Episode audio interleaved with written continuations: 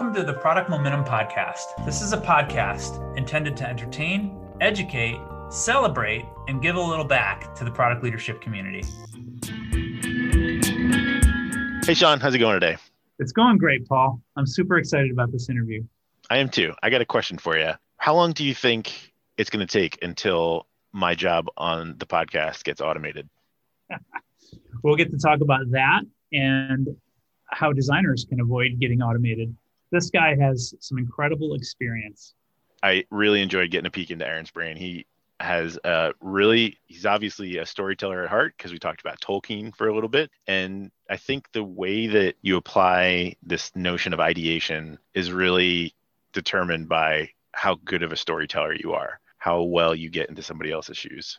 That's right. He goes into depth talking about where you can find innovation, how to look for innovation, and how to get it out of people. Yeah. I hope our listeners have as good a time listening to it as we had recording it. Without a doubt. And whatever you do, make sure it's 20% scary. Let's get after it. Let's get after it. Hello and welcome to the show. We are honored to be joined today by Aaron Cooper. Aaron is the enterprise user experience leader for navigation and sensors at Honeywell. He leads end to end design from researching customer needs through ideation and into implementation and iteration of products and services.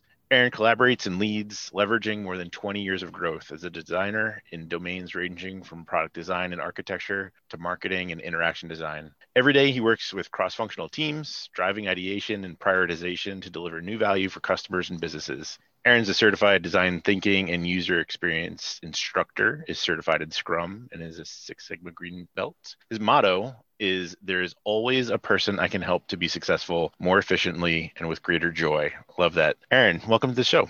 Thank you. Great to be here. Excellent. So I want to jump in. You know, a topic that we were bouncing around chatting beforehand here was just about getting ideas into reality and this concept of rapid ideation. And I want to get right to the heart of this sort of sense of urgency that I heard from you loud and clear.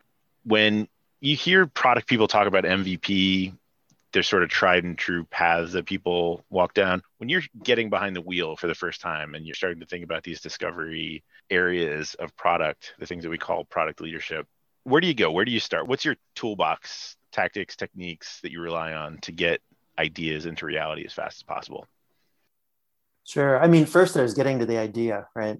And how do you get to real customer needs, the jobs that they're trying to get done? And, and that's the first step. You know, how do you craft the how might we, if you will, to make sure that you're actually solving a problem that customers have and it's the right problem, if you will. So I think that's the first step. And that can be a challenge in organization. There are a lot of technology driven conversations that have happened. You know, we've got this technology.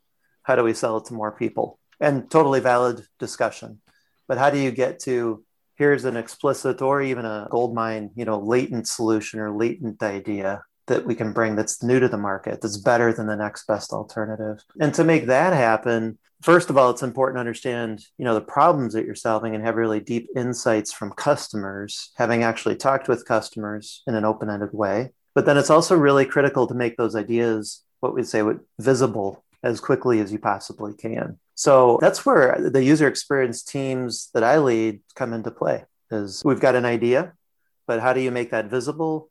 Then get that in front of customers. You know, kind of an established rapport with a customer may turn them into a reference customer for that product. So it's goodwill as well as good insight gathering. Yeah, question on that. So if you've got an idea, you've got a group of customers that you're already somewhat connected to and have done things with in the past. Who do you typically target first if you have an idea you want to test out?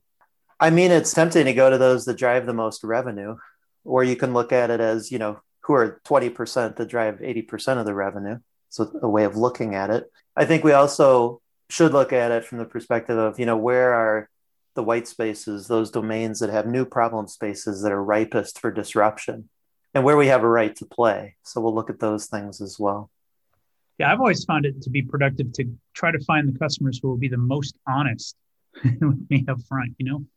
The ones that in the past, like they've proven themselves to be good advocates of the work we're trying to do, like they care about the future of it.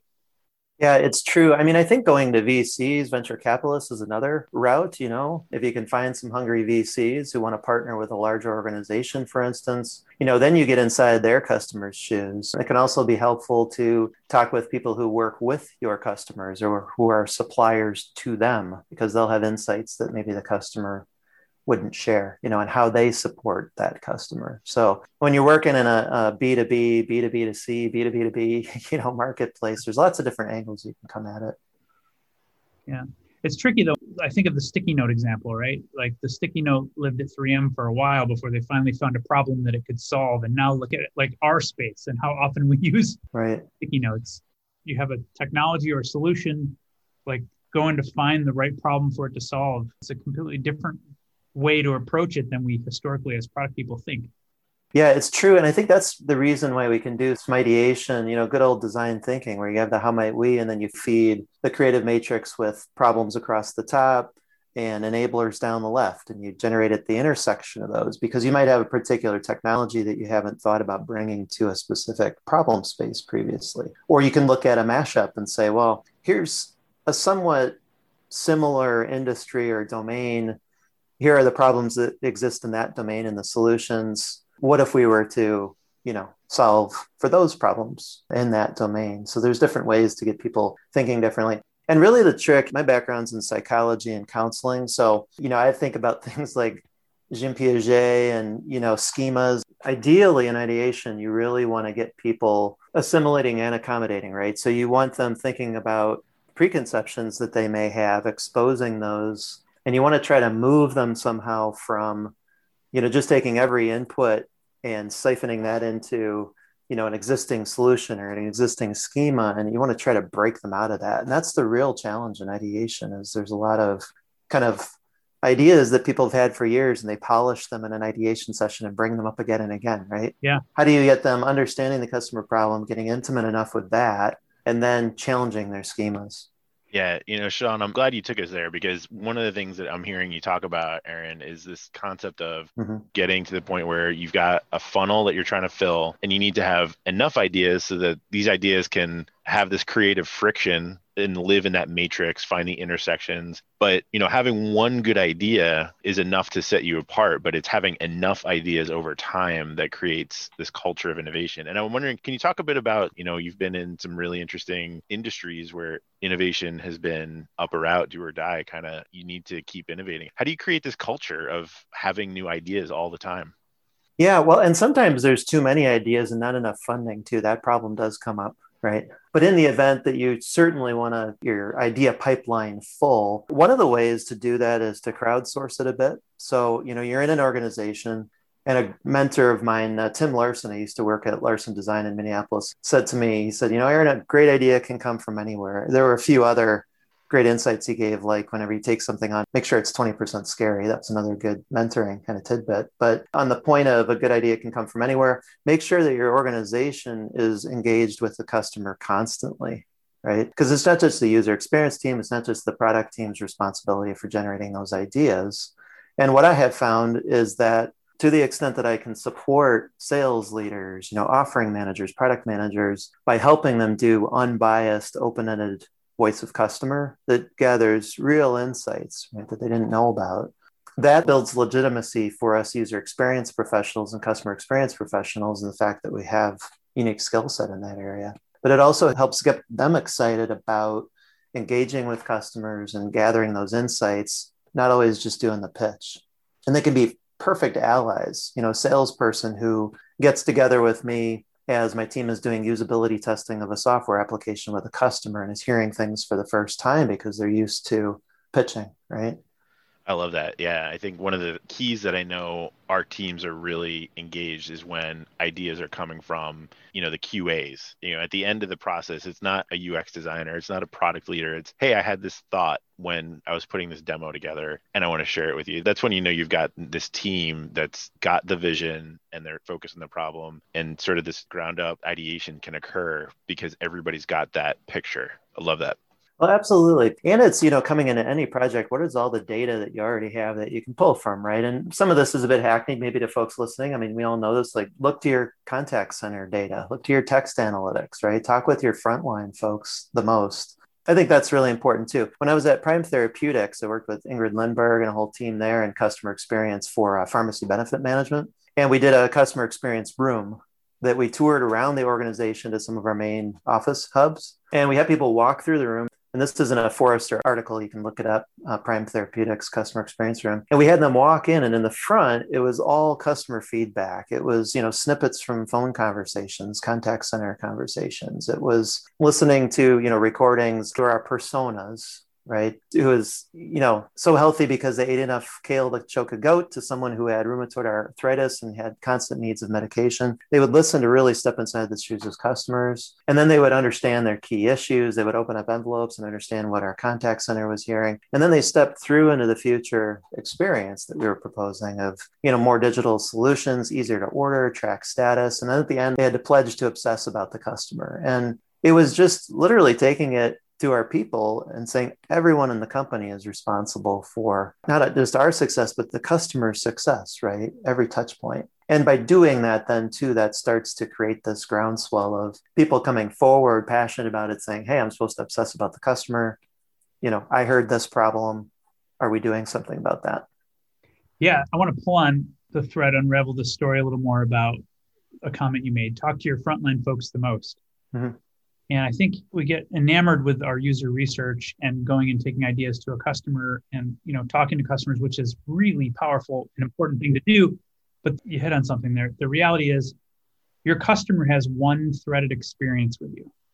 But your frontline folks, they see hundreds, if not thousands, of customers every day.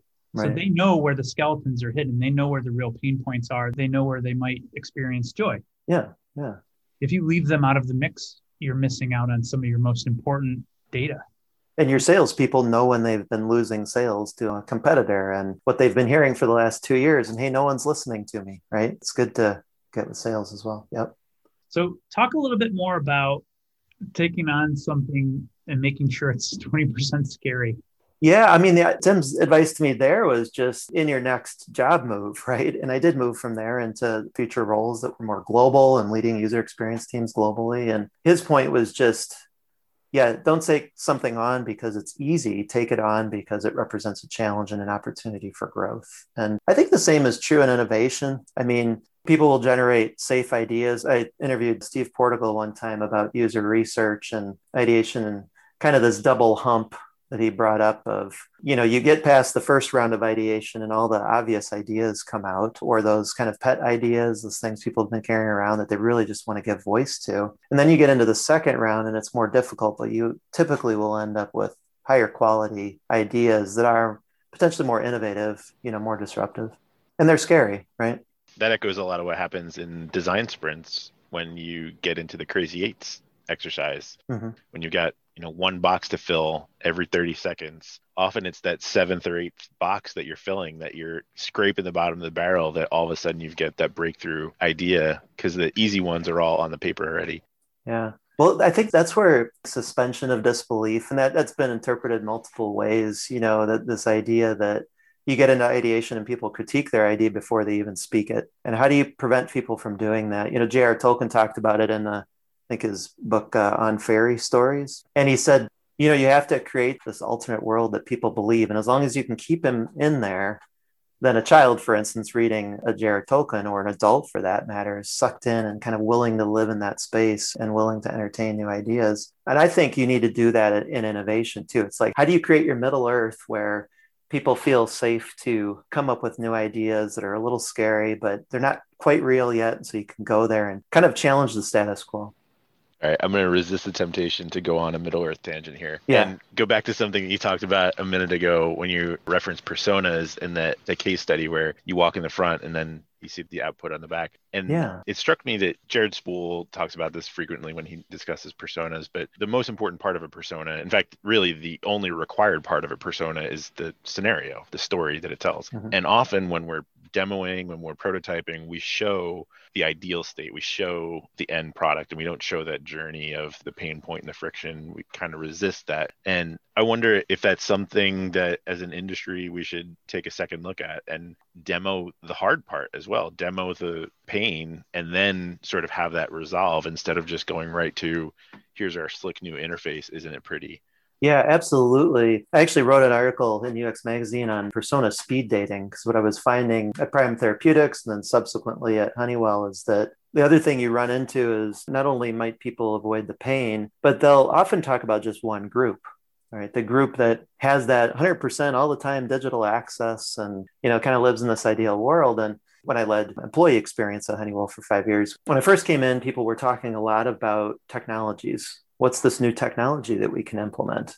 And I came in and kind of turned that upside down and said, what are the needs we're trying to solve? What are the things where they're wasting time and, and having a big challenge? And so I went on a world tour and did research and actually created personas. That was the first thing that I did. And you're right, that scenario was the most important thing because I got with frontline producers and process improvers. That was one of our personas, you know, in the plants, on the front line. And they really valued, you know, generating ideas. And uh, they had a hard time with managers not always spending enough time with them and getting onto the floor with them. So we revealed the day in the life kind of the continuums of what they cared about most. And then we exposed leaders and project teams to that. And, and before you knew it, we had people talking about our frontline producer and process improver persona in conversations, naturally saying, well, what about this persona? We haven't talked about her yet really important. And Prime Therapeutics, same thing. You know, we created those personas to really try to capture their unique needs. And in a whiteboarding session, then a design thinking session, it was a pinnacle moment when a project manager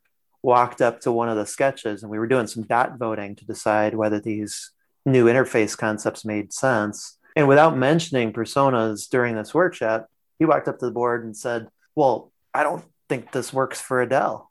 I just lit up. Okay, well, tell us more about that. So well, it won't work for her because you know she's getting in so much pain she can't even get into her car. We need to figure out a different way to manage this. And clearly, you know, from those months of speed dating, you know, play acting in front of people, having people kind of introduce themselves to the personas that had sunk in. And so it's when you hear the team then, you know, taking on the voice of the persona that, yeah. that they become powerful. Yeah, in my opinion, the primary reason to have personas is just to amplify the empathy of the entire team. Right. To create some framework for this is the person we're solving problems for and to really sort of consolidate our energy around this person and the pain points that they're having. So I agree with you. When you hear them start to talk about things in the frame of the persona sets, that the product is there to serve, you've got some success. Right. Different lenses, right? For sure. And just to pull on a thread from earlier, we talk about MVP a lot. And I think we have this fascination with just getting something out the door quickly. Mm-hmm. And I've always said, I think that's a mistake to ever talk about an MVP without first talking about the minimum viable audience that it's there to serve and making sure that we understand the who really well and the problems they're having before we talk about the product that we're going to build to solve it.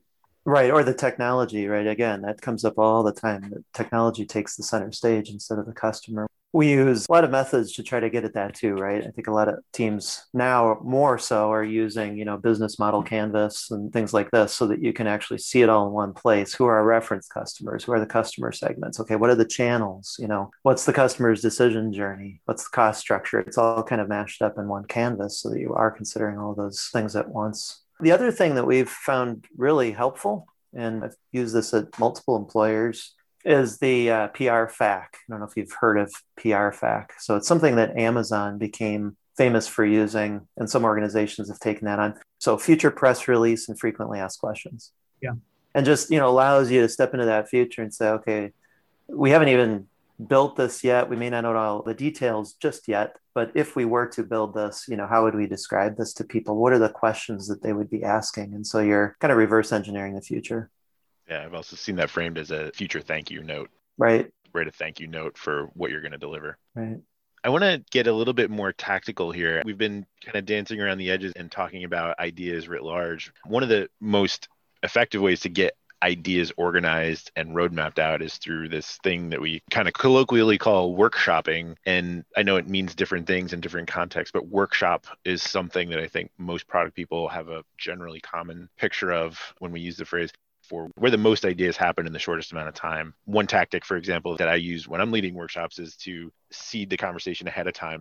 Mm-hmm. You share some market data, you publish a brief survey, but you prime the ideas before you get there to have all the tools at hand. Can you share some other techniques that you've found helpful, you know, in your world tour of research? I'm sure workshops happen from time to time in there. What are some things that you found useful that product leaders can take away? Yeah, one of the big things that I do is actually facilitate ideation workshops. So, yeah, and you want some rigor around it, just enough rigor, right? Like you said, so you don't, you know, bias everyone, but so that they have enough kind of mood board to play off of. So I started my career as a web designer and then worked through advertising marketing. We would often do mood boards, and it was really just an attempt to say, what's the zeitgeist? What does the world look like? And oftentimes, you know, you got to remember the people that you're pulling into workshops, they've got, you know, 10 other projects they're working on. Hopefully these days they're not, but they might be trying to multitask while they're in a remote workshop with a remote whiteboard, right? So how do you get them excited about it? And one of the things that I have done is, is kind of a PechaKucha. PechaKucha is kind of a brief presentation format where if you use slides, you could say you only take maybe 10, 20 seconds per slide. So it's this washing over experience. You know, you come into the workshop and you start out with maybe a five minute PechaKucha and you just show through video, through models, through demonstration of, you know, existing solutions, through, you know, demonstration of competitors' solutions so that people, it washes over them, right? And they get a sense of, okay, that's the world that we're living in right now. Here are some seemingly crazy ideas that are coming in the future. So that's one kind of stimulus. And it gets people outside of their own heads so they can be in the moment and get excited about what's coming. As you say, pre work is absolutely critical. So, how do you engage leaders who might be very vocal in the workshop or who might kind of stand back and let folks just ideate? How do you get them engaged and make sure that you're kind of inventorying them to say, you know, what are the known customer problems? And so I'll often do that. One of the frameworks I use is uh, Peter Drucker's Sources of Innovation. I read his book years ago, and you know, he talks about the seven opportunities for innovation, right? So changes in market structure, perceptions, new technologies, the unexpected. And so one of the techniques I'll use is before a workshop, I have all of the participants sign into a, a whiteboard and I just have them add insights, you know, that they've seen from talking with customers, from selling, whatever that case may be. That might be an engineer, a field service engineer is out in the field. What are they seeing in those different buckets? And you know, last year they might have said, you know, well, COVID has just transformed the aerospace industries. You know, airlines are shelving planes, et cetera. But just trying to gather all of those changes together. So that's another technique. But yeah, how do you build that corpus of here's what the world looks like, here's what's changing, these may be sources of innovation to challenge what we thought might be our future markets or future needs.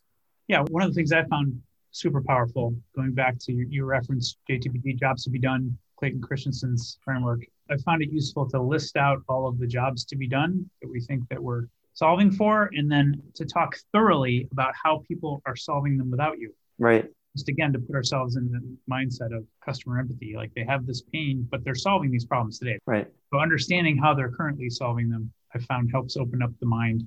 And then you can ask yourself sort of questions around higher level needs, like use Maslow's framework as an example. Like how could you solve this problem and produce more belonging or and produce more esteem for this consumer you know? Those emotional outcomes. Yeah get a little more creative. Yeah i interviewed tony ulwick one time for a podcast as well and he talked about the theory of jobs to be done and i think it's important to abstract at the right level too right? There's that classic example of well the job to be done is i want to heat water. Well no it's not. Your job to be done is i want to you know get to a nice hot beverage right and that you can do that multiple ways. And then Keurig came and turned an industry upside down. So yeah, kind of reframing. You know, sometimes we'll do abstraction laddering to reframe as well. So we'll take the original how might we and try to understand, okay, well, why are we talking about that? Why does that matter to customers? And then you climb down the ladder of abstraction and say, oh, how would we solve that? But you do it very rapidly. And then you go back to the original how might we and reframe it. Make sure you're solving the right problem. And jobs to be done are fantastic. I mean, it's another thing that you can combine with journey mapping, for instance, to look across the journey. You can extract, you know, experience outcomes or jobs to be done from those as well. And that can get you to some really good how might we's for an ideation workshop.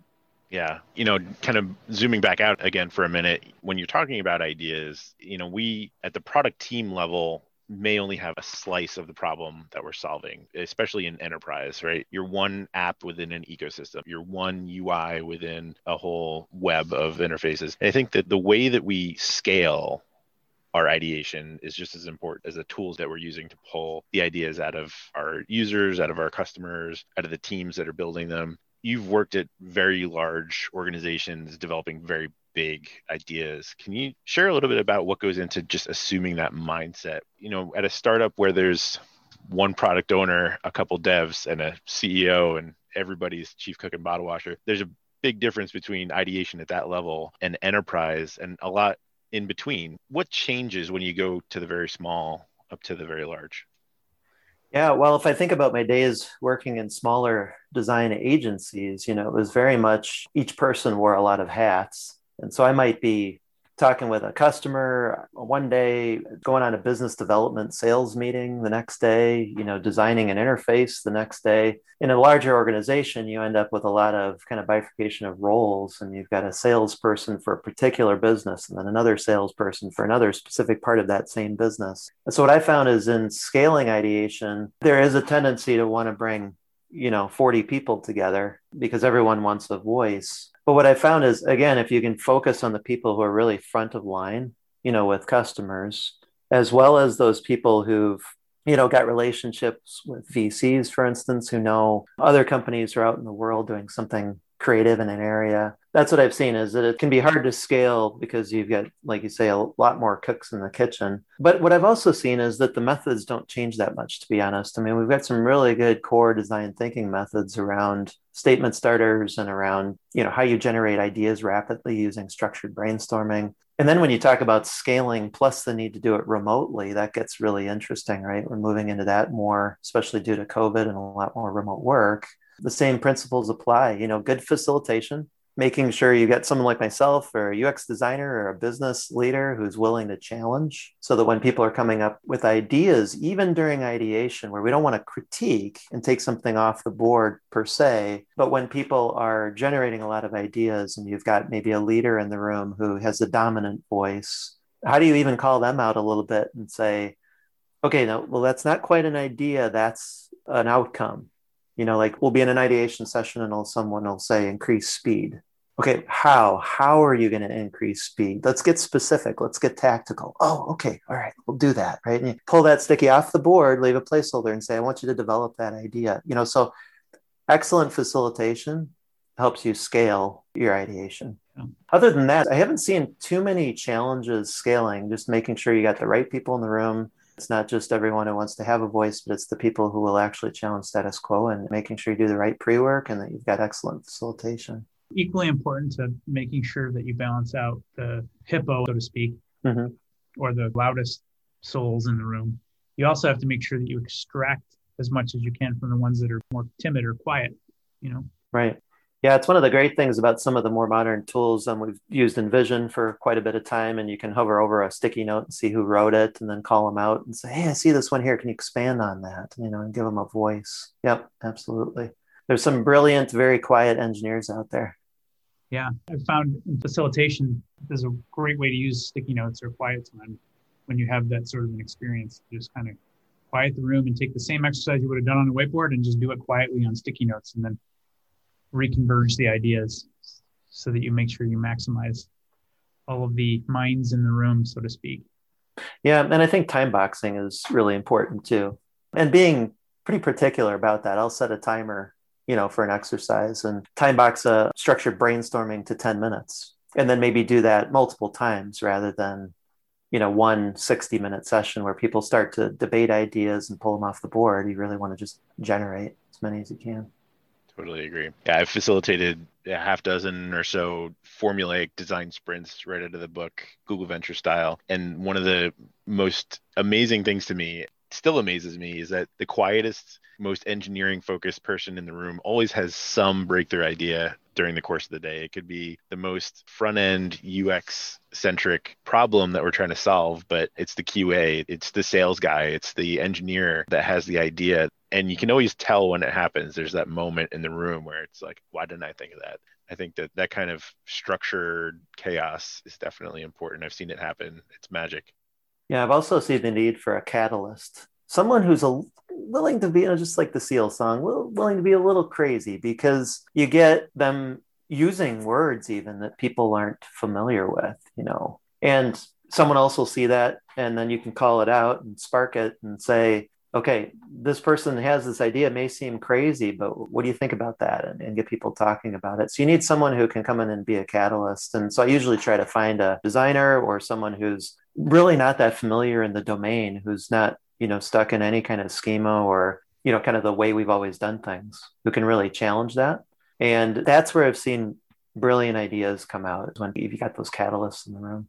Yeah, Last topic that I wanted to pick your brain on is automation. And you know, mm. so much of our industry is being exposed to the mindset shift that AI and, and, machine learning have really wrought upon us. And I think one of the assumptions is that every job is eventually going to be robotic at some point down the line. Far enough in the future, anything can be automated. There are pros and cons to that. I think what we've been chatting about is just how the nature of conversation itself and that interaction is really where the discovery needs to happen in that organic way. What are some ways that automation can help? What are some ways that we shouldn't be afraid to embrace it and sort of offload some of the process ahead of time?